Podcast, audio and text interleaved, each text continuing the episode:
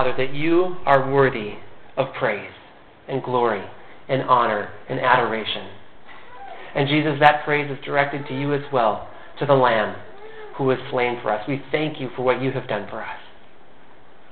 God, as we look into your word again today and we see another picture of what it looks like in heaven, people praising you, may we be reminded of what our lives should look like here now. In Jesus' name we pray. Amen. So if you haven't picked up on it yet, uh, we are walking through the book of Revelation here at Cornerstone. We started at the beginning of the year and we'll go through probably the fall. Um, so far in this series, we've talked a lot about worship. And we'll continue that today as we see another amazing scene of worship in chapter 7. But as we move forward in Revelation, it talks also about punishment. So if you weren't here last Sunday, we looked at chapter 6 where we saw a lot of punishment poured out on earth. Now, if you weren't here for last Sunday's sermon, I just direct you to that one. It's online, as are all the sermons that we have here. Um, the deal is, as we t- and we talked about this last Sunday, God would not be holy if he did not respond with justice towards sin. That is just something that, that must be true of his holiness, and we would not want it any other way. But we also know that God's plan for us is better than punishment and wrath. That God's plan for us is to send his Son, which he's already done, send his Son, Jesus Christ, to pay the penalty for our sins. So that brings us back then to the theme of worship. So it's kind of interesting. In Revelation, first we get five chapters, and one of the main themes is worship. And then we got chapter six, and it's punishment. But then we get chapter seven again today, and we'll see more worship. And the idea is that even as we continue to go through the book of Revelation, and we'll see a lot more punishment, may we be reminded that God is worthy of worship. In fact, I am working under the assumption, uh, I've been working on it, and I'm it's still with me here as we continue through this book, that worship is perhaps the main application that we should be getting from the book of Revelation. And when I say worship, I include in that this idea that if you have not yet received Jesus Christ as your Savior and Lord, the best way for you to worship Him is to give your life to Him. And then for the rest of our lives, and really for the rest of eternity, what we should do is worship God who is worthy. But again, um, a confession here as we continue through the book of Revelation. I don't understand it all. So, uh, who here is keeping the scorebook of how many times that I say I don't know exactly what's going on? Well, there's one issue that we have to address kind of right away that I don't know about. Chapter 6 deals with punishment, and then in chapter 7, that punishment is, God says, hold off, don't punish quite yet. So some theologians disagree um, some people say that actually Revelation 7 happens before Revelation 6. But remember, here, here's why this doesn't have to concern us. John, the Apostle John, who was given the book of Revelation, how did it come to him? It came in visions. So he was, in some points, taken up into heaven and he was given a vision. And I know for sure that John didn't understand it all. In fact, uh, one of the people in heaven asked him a question in the chapter today, and John's response was basically, I don't know, but I'm guessing you do. Um, so it's okay for us if we don't understand everything about Revelation.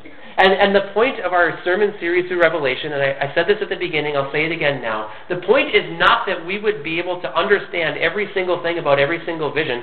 I am almost coming to wonder if God maybe wants us not to understand every single thing about it. He, he's given us enough that we know what it's there, that we know that He's in control, but perhaps not enough that we can figure out every single little detail that we might like to figure out. So, and one of those details is the timing of chapters 6 and 7. I'm just going to kind of throw my arms up and say, I'm not exactly sure on this one. But I'm okay with that because, and here's what's important. As we go through the book of Revelation, the, the, the themes that I really want you to pick up on are that God is in control. So, He knows all about what's going to happen. I don't, but God does. But it's not just that God's in control, it's also that He is worthy of worship. So, yes, we have questions. I have questions about Revelation. I'm kind of curious to see how it's going to come together. I heard a great quote from a pastor. He said, uh, in regard to the second coming of Jesus, he said, I have moved from the planning committee to the welcoming committee. So I think it's a great place for us to be. We're going to welcome him when he comes instead of telling him he came at the wrong time when he comes. Okay, But I do know some things about the book of Revelation, and I would like to address some of those things today. We're going to look at chapter 7, and the way that I want to do it today, I, I think that Revelation 7 in some ways can serve as a summary of the entire book. So we're going to walk through chapter 7 today, and I have five themes that I want to point out that each of them are in chapter 7, but I also think that each of them point us to a greater theme of the book of Revelation. So my sermon today is kind of to help you both understand chapter 7, but also gain a, a bigger picture understanding of the entire book of Revelation. So let's start out by reading Revelation 7, verses 1 through 3. After this, I saw four angels standing at the four corners of the earth, holding back the four winds of the earth to prevent any wind from blowing on the land or on the sea or on any tree. Then I saw another angel coming up from the east, having the seal of the living God he called out in a loud voice to the four angels who had been given power to harm the land and the sea Do not harm the land or the sea or the trees until we put a seal on the foreheads of the servants of our God. So I have five themes today. The first theme that I want to talk about is punishment. Now we saw this again in chapter 6. And then here we see four angels who are holding the four winds of the earth. And then there's another angel who comes and lets us know that these first four angels have power to harm the land and the sea. But they're told to wait a little while until God puts a seal on his servants. And we'll get to that part in just a moment. But what we see so far in these first three verses of chapter 7 is that God is preparing to send punishment on the earth. And again, it is right for him to do so. Now, praise the Lord, as we talk about punishment, we talked about this last Sunday that our punishment for our sins is on Jesus Christ. That if, if we have received Jesus Christ as Savior and Lord, that means that our punishment fell on Him, and we do not have to face the eternal wrath of God because Jesus paid our penalty. Yet, as we think about all the wickedness and sin that has been piling up on earth for thousands of years, it is right and holy of God to come with punishment. So the conclusion is because of God's holiness, it, it's right for him to do these things. But what we see in chapter 7 is actually that that punishment is delayed. So it's like there's a, there's a preparation here in chapter 7 for punishment that is to come. And we need to know that. I want you all to be on the right side of things. When God comes, when, when Jesus comes to judge the living and the dead, I want you to be on the right side and understand that the penalty for sin is severe. I hope you know that Jesus is our only way out of that and that you've received him by faith. Okay, but in chapter 7, like I said, this punishment is delayed for a short time. It's delayed because God wants to protect his servants, and that brings us to our second theme, which is protection. Let me read verses 3 through 8. Do not harm the land or the sea or the trees until we put a seal on the foreheads of the servants of our God. Then I heard the number of those who were sealed 144,000 from all the tribes of Israel. From the tribe of Judah, 12,000 were sealed. From the tribe of Reuben, 12,000. From the tribe of Gad, 12,000. From the tribe of Asher, 12,000. From the tribe of Naphtali, 12,000. From the tribe of Manasseh, 12,000. From the tribe of Simeon, 12,000. From the tribe of Levi, 12,000. From the tribe of Issachar, 12,000. From the tribe of Zebulun, 12,000. From the tribe of Joseph, 12,000. From the tribe of Benjamin, 12,000. Okay, I reread verse 3 because it reminds us that God plans to bring punishment, but he also in that verse, plans to protect his people by putting a seal on their foreheads. If you read ahead to chapter 9, verse 4, you see that those who are sealed were not to be harmed by the locusts that were coming as part of the punishment on the earth. It's actually very similar to what we saw in the Old Testament in Ezekiel 9, where there was this, a mark put on the, on the people who belonged to God, and they were not to be harmed. So God knows who belongs to Him and is able to protect them. And here in these verses, we see that 144,000 are sealed. And there's, again, a lot of theological disagreement on, on that number, 144,000, or who they might be. But again, it doesn't have to concern us. Um, now, for one, it could very well be that this is a symbolic number. It's the number 12 times 12 times 1,000. So 12 is a number of completeness.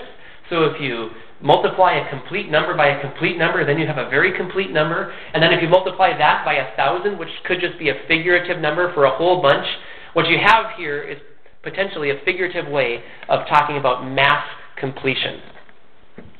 Now, there's also debate. We're talking about a lot of debate. Why are we doing that today? Well, um, here, well, let me just show you um, two sides of this.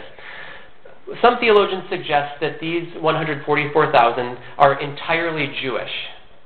Others suggest that this is a way to talk about God's church, with Gentiles included in along with the Jews as well. Well, the Bible talks about both truths. One truth, on one side, is that God does have future plans for Israel. You, you can't read Romans 11 and miss that idea. That there will be a time when, in large numbers, Jews will return to God. They, they will come back to Him. So it could be that Revelation 7 is talking about that restoration, that fullness of God's plans for Israel. But that same chapter, Romans 11, also talks about Gentiles being grafted into the same tree that the Israelites are in. So on the other side, this, this could very well symbolically include Gentiles in God's people. In Psalm 87, Romans 9, and basically the entire book of Galatians, we see Gentiles given a name and a place among God's people as if they had been born in Israel. So, whether it's the restoration of Israel or whether it's the fullness of the church, either way, the point is that these are servants of God, they belong to Him, and He is protecting them. What kind of protection is it? Well, as I alluded to already, in chapter 9, they're protected from one part of the punishment that was coming on the earth.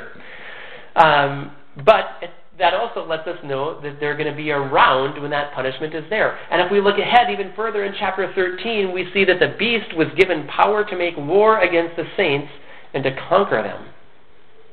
So, what kind of protection is that for God's people? Well, here, and this, this is important as we're talking about Revelation, it's important to notice the difference between suffering and wrath. We are told by Jesus that we may very well have to face suffering and trouble in this world. In fact, he guaranteed it to us in John 16. But if we're talking about wrath, and especially as we think about the eternal wrath that is poured out on God's enemies, we know that we are spared from that because of what Jesus did for us. So here, it's kind of an in between. It looks like these people who are around, and by the way, uh, there, there's also some disagreement on who is going to be around on earth during the tribulation. But I mentioned at the beginning of my sermon series as well that we're not going to argue about that. Whether you think that the church has to go through that time or that the church is going to be raptured before that time, we're not going to argue about that here. But we know that there will be some people around during that time and that they may have to face some trials, but that God will still protect them, and that eternal protection is given to us in Jesus Christ. So that is how God is able to protect his people. Okay, um, let's now move on. I'm going to read the rest of the chapter, and we'll look at our themes 3 through 5 as we look at verses 9 through 17. After this I looked, and there before me was a great multitude that no one could count, from every nation, tribe, people, and language, standing before the throne and in front of the Lamb. They were wearing white robes and were holding palm branches in their hands. And they cried out in a loud voice, Salvation belongs to our God, who sits on the throne, and to the Lamb. All the angels were standing around the throne and around the elders and the four living creatures. They fell down on their faces before the throne and worshipped God, saying, Amen. Praise and glory and wisdom and thanks and honor and power and strength be to our God forever and ever. Amen. Then one of the elders asked me, These in white robes, who are they? And where do they come from? I answered, Sir, you know.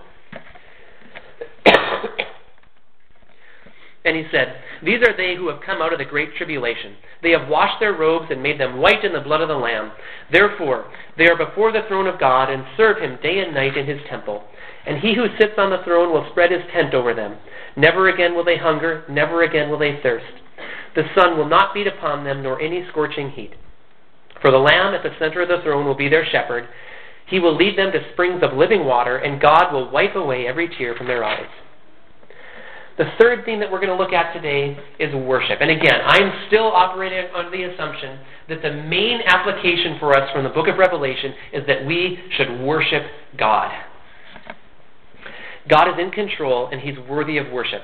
So, for the third time now in the book of Revelation, think about this.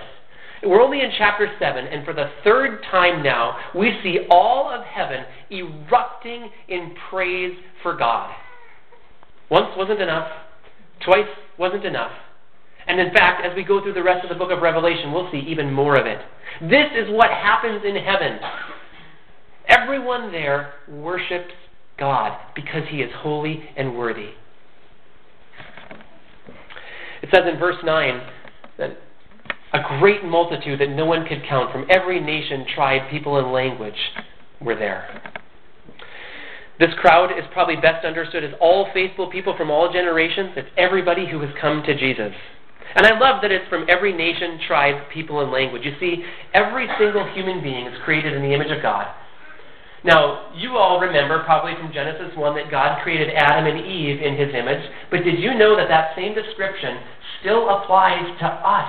That we, even after the fall, even though we are tainted and marred by sin, it is still true of us in the Bible. God says that we are still in God's image.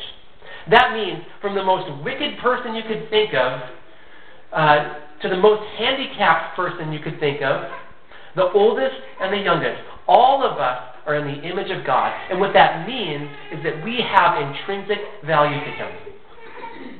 Now, what it doesn't mean is that we do everything right. Just because we were created in His image doesn't mean that we always do what we should. Far from it. And, and we grieve God when we sin. We were created to be like Him and all too often we act unlike him. Yet we have the image of God in us. And what we see here in Revelation then is that God loves all people of earth and wants people from every, and it's not just that he wants, it's that eventually people from every nation, tribe, people, and language will be with him. It's one of the reasons why the gospel message is, go, is to go to the ends of the earth. It's one of the reasons why, as, as we give money here at Cornerstone, it doesn't just stay with us. We give a significant percentage of our money for the gospel to go to the corners of the earth. God loves all people, wants them to be saved, wants people to come to repentance.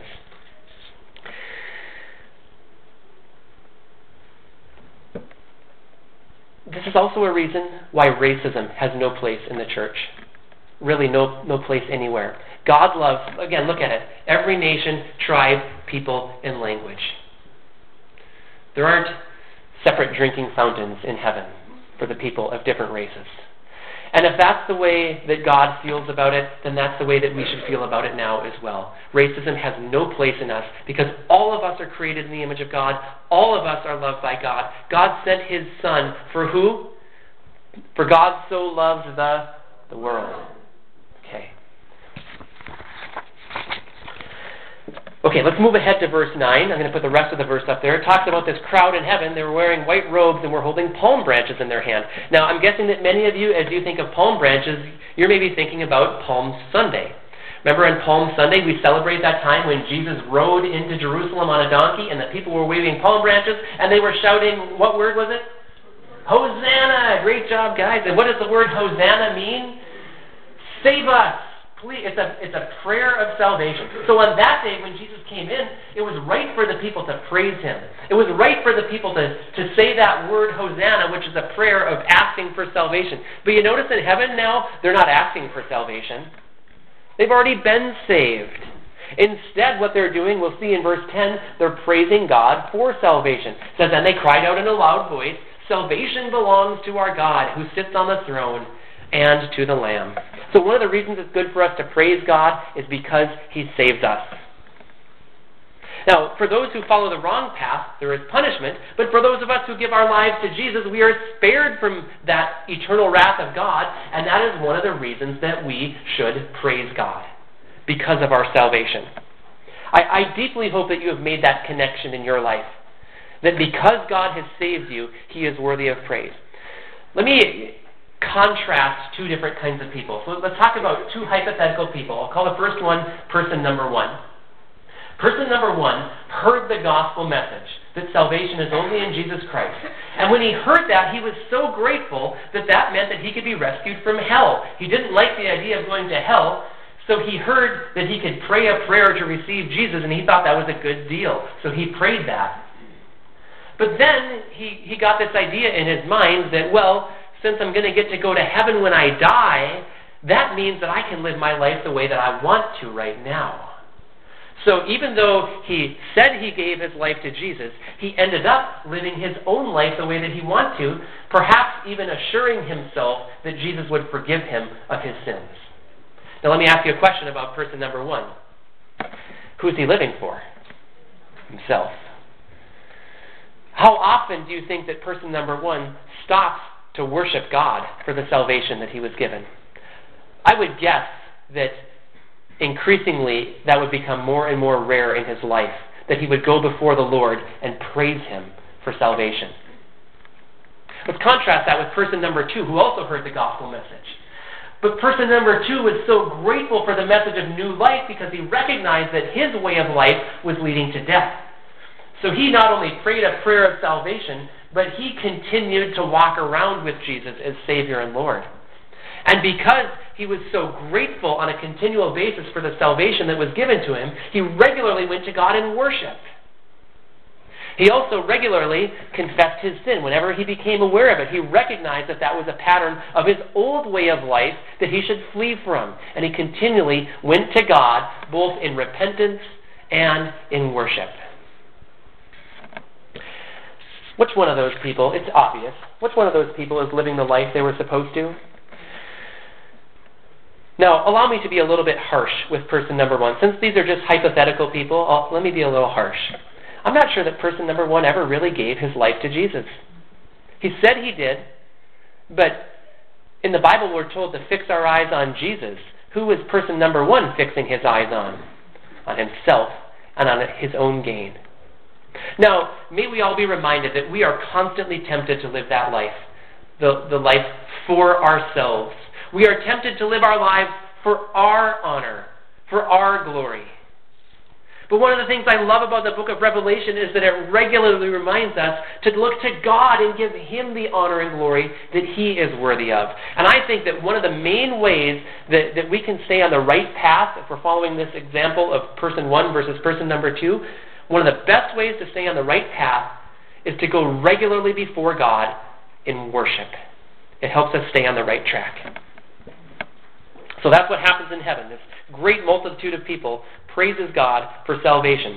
But once again, just like what happened in chapter 5, the angels didn't want to be left out. They saw all these people praising God, and the angels said, Hey, we want in on this too. So in verse 12, the angels say, Amen. Praise and glory and wisdom and thanks and honor and power and strength be to our God forever and ever. Amen. It's like, as I said um, two weeks ago in my sermon on chapter 5, that they wanted to use every word they could think of to praise God. If there was any worship word that they knew, they wanted to use it to glorify God because He is worthy. And then one other thing about worship. From verse 15, it talks about people being before the throne of God and serving Him day and night in His temple. This word serve has its roots in the Old Testament. Oftentimes in the Old Testament, when this word comes up, it's difficult to tell whether it should be translated as serve or worship. Let me give you an illustration on that. The people who, who worked in the temple, and it was their job to offer sacrifices and to train people in God's law, were they serving there or were they worshiping?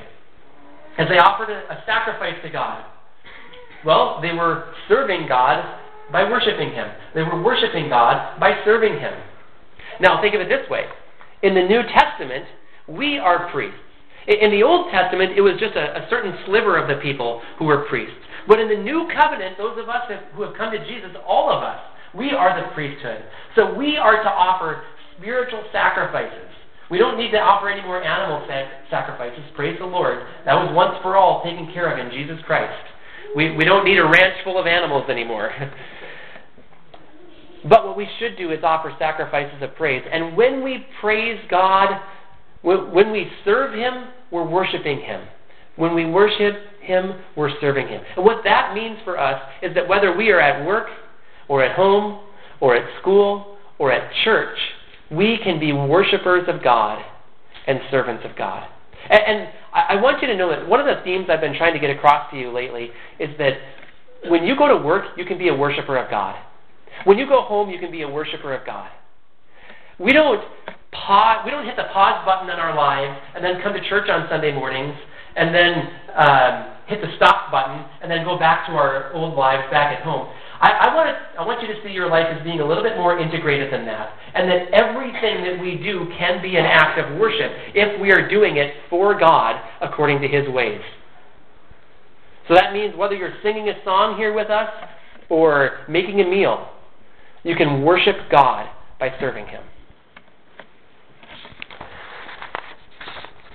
Romans 12:1. Therefore I urge you brothers in view of God's mercy to offer your bodies as living sacrifices holy and pleasing to God. This is your spiritual act of worship. So worship happens with our lives, with our bodies as we follow God, as we give ourselves to him. In whatever we do, we live for him. Okay, let's move on to our next theme then. Fourth theme is robes washed white. Let me tell you a story here first. We had a contest one day in our house at supper time.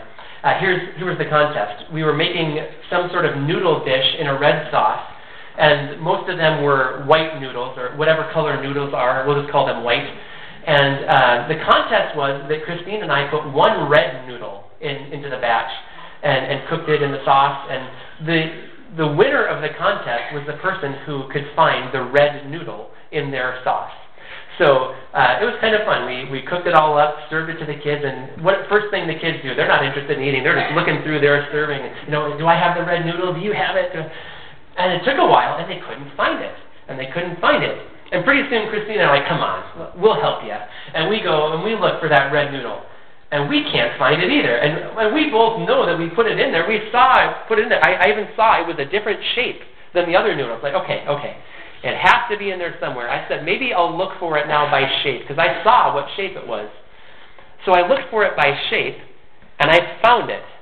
But you know what color it was? White, just like all the other noodles. So think about this: this this red noodle cooked in red sauce became white. Well, in verse 9 and verse 14 of our passage, we see that those who are saved and stand before the throne have white robes. In Revelation, we see white clothing at least nine times, so it's a theme of Revelation. White represents purity, but it is not a purity of our own. In fact, by our own actions, we had made our clothes blood red. I love this verse, Isaiah 118. Come now, let us reason together, says the Lord. Though your sins are like scarlet, they shall be as white as snow. Though they are red as crimson, they shall be like wool. Look at the first part of that verse. Come now, let us reason together, says the Lord. It reminds me of getting called into the principal's office as a kid. Anybody had that feeling of, and imagine going to the principal's office and he says to you, let's talk about what you did. And your head kind of hangs, like, I know, I know. But imagine going into God's office and God says to you, let's talk about what you did. What could we say to God?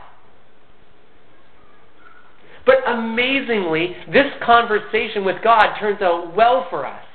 And it turns out well for us because of what Jesus did for us. That in His blood, our sins, though they are red, though they have stained us deeply, and you know that the, the punishment for sin would be eternal separation from God. It is so deep a stain, we could never get it out. But we are washed white in the blood of the Lamb. Our sin stained robes washed white in the blood of Jesus. And I hope you know that that's the only way of salvation. That's the only way for our sin problem to be taken care of. If Jesus didn't die for our sins, that the punishment, like I said, would have been eternal separation between us and God. But in Jesus, we have complete forgiveness, our robes washed white. Now, back to my noodle story. Uh, looking by color, there was no way to find that noodle that used to be red. And similarly, when we're in heaven, there will be no trace of sin left on us. Praise the Lord, we are completely washed by the blood of Jesus Christ. And by the way, that's another great reason for us to worship Him because of what He did for us. Okay, let's move on now to our fifth theme, fifth and final one God's presence. Back in October and November of last year, I did a sermon series on God with us. And if you're surfing around the internet thinking, hey, I should listen to a sermon, because I know that's what people regularly do, right? Um, but if you're interested in listening to a sermon, I encourage you to go back to one of those. I really enjoyed that sermon series. And what I would say, uh, I said it repeatedly in that series, and I'll say it again now The biggest blessing that we can have is the blessing of God with us. Because of what Jesus did to rescue us from our sin, we can have a relationship with God right now, and that relationship with Him will last forever, for all eternity. It's the biggest blessing that we can have of being with God. Now, in the last three verses of Revelation 7, we get a wonderful picture of what that presence with God will look like, where we get to be with Him in heaven. Let me reread verses 15 through 17. Therefore, they are before the throne of God and serve him day and night in his temple. And he who sits on the throne will spread his tent over them. Never again will they hunger, never again will they thirst. The sun will not beat upon them, nor any scorching heat. For the Lamb at the center of the throne will be their shepherd. He will lead them to springs of living water, and God will wipe away every tear from their eyes. In verse 15, it talks about how God will spread a tent over his people. That tent language shows up throughout the Bible in various stages. It's, it's one of God's ways of talking about how he wants to live with us. John, uh, in the Gospel of John, it also talks about how God will make his dwelling with us. That is true for us who know Jesus. And the final installment of it is when we get to be in heaven and God spreads his tent over us. And because we get to be with him there, that means these wonderful blessings that never again will we hunger, never again will we thirst. No beating of the sun upon us, nor any other scorching heat. And the Lamb at the center of the throne will be our shepherd. He will perfectly take care of all of our needs. Give us everything that we need. Do you look forward to heaven? I hope you do. Um, sometimes I think we get like so super spiritual about this that we get unspiritual, if you're following what I mean. Sometimes I think that we Christians think, oh no, I'm not supposed to think about heaven, I'm just supposed to serve God now. And whatever He gives me there will be just fine. You know, there's something to that, but there's also something to this idea that God has told us many places in the Bible what heaven looks like, what we will get to enjoy with Him. And He gave it to us so that we can rejoice in Him now, so that we can be reminded of these wonderful truths, like the truth of Jesus being our shepherd and giving us everything that we need. Which, by the way, we can live out some of that right now. In Psalm 23, it says, The Lord is my shepherd, I shall not be in want. It talks about how His goodness and love will follow us all the days of our life. Talks about how He'll lead us beside quiet waters. That, that can be true now in our relationship with God, and in heaven we get the, the final installment of it perfection, God taking care of all of our needs. And, and it's something that we can and should look forward to. Or, like it says later in Revelation, there will be no more death or mourning or crying or pain and has reminded us here that God will wipe away every tear from our eyes. Please know that in Christ that is where we are headed to the perfect place with the God who loves us and will take care of us. Be encouraged by that. Okay, that's Revelation 7.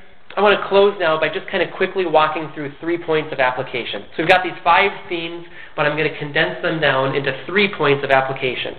And the first point of application has to do with this idea of punishment or protection. So, if God punishes the wicked, but saves those who have faith in Jesus, which side are you on? Revelation ends with a battle. The enemies of God are have to face the wrath of God. But those who have received Jesus Christ as Savior and Lord get to live with Him forever.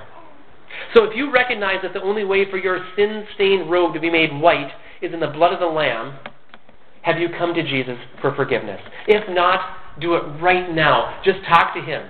Use your own words to tell Him how you know that you're a sinner and that you know you need Jesus' blood to cover you. Give your life to Him. But we don't just give our life to Him and then go our own way. What we really should do, and this is application number two, is we should be worshipers of God. Is that what you are? In just a few minutes, we're going to read our benediction verses that talk about how we should continue to live in Jesus. Do you walk around with Jesus? Do you worship Him? There are so many great reasons to praise God. We've seen a few of them already in Revelation. God is holy, God is worthy, He saves us. May we be people who constantly come to Him to glorify Him. Let's not be like people who just try to receive gifts from Him but then go our own way. Remember the story of the ten lepers in the Bible? Jesus healed them, and then He sent them off. Uh, but only one of them, only one of the ten, came back to thank Jesus. And I'm not sure if we're supposed to look at that, you know, and, and say 90% of people won't thank Jesus. But here's the way I look at that. Only one of the ten did. It is rare for people to live a life of thankfulness to God. But God is worthy of praise. So I want us to be like that one leper out of ten. I want us to be those rare people who praise God and give Him the honor and glory that He is due. And then application number three, having to do with God's presence. Do you trust that God will take care of you? When difficult things come your way, are you just you just know that God's got your back? Now, yes, we will have to go through difficult times in life, but know that God loves you.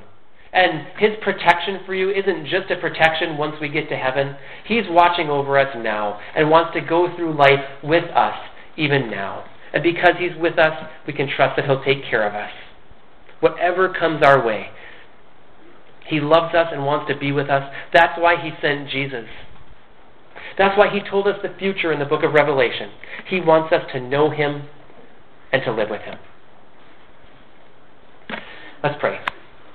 Father, we thank you that you've told us all these things. You've told us about punishment to come. And may we recognize that there is wrath to come on your enemies.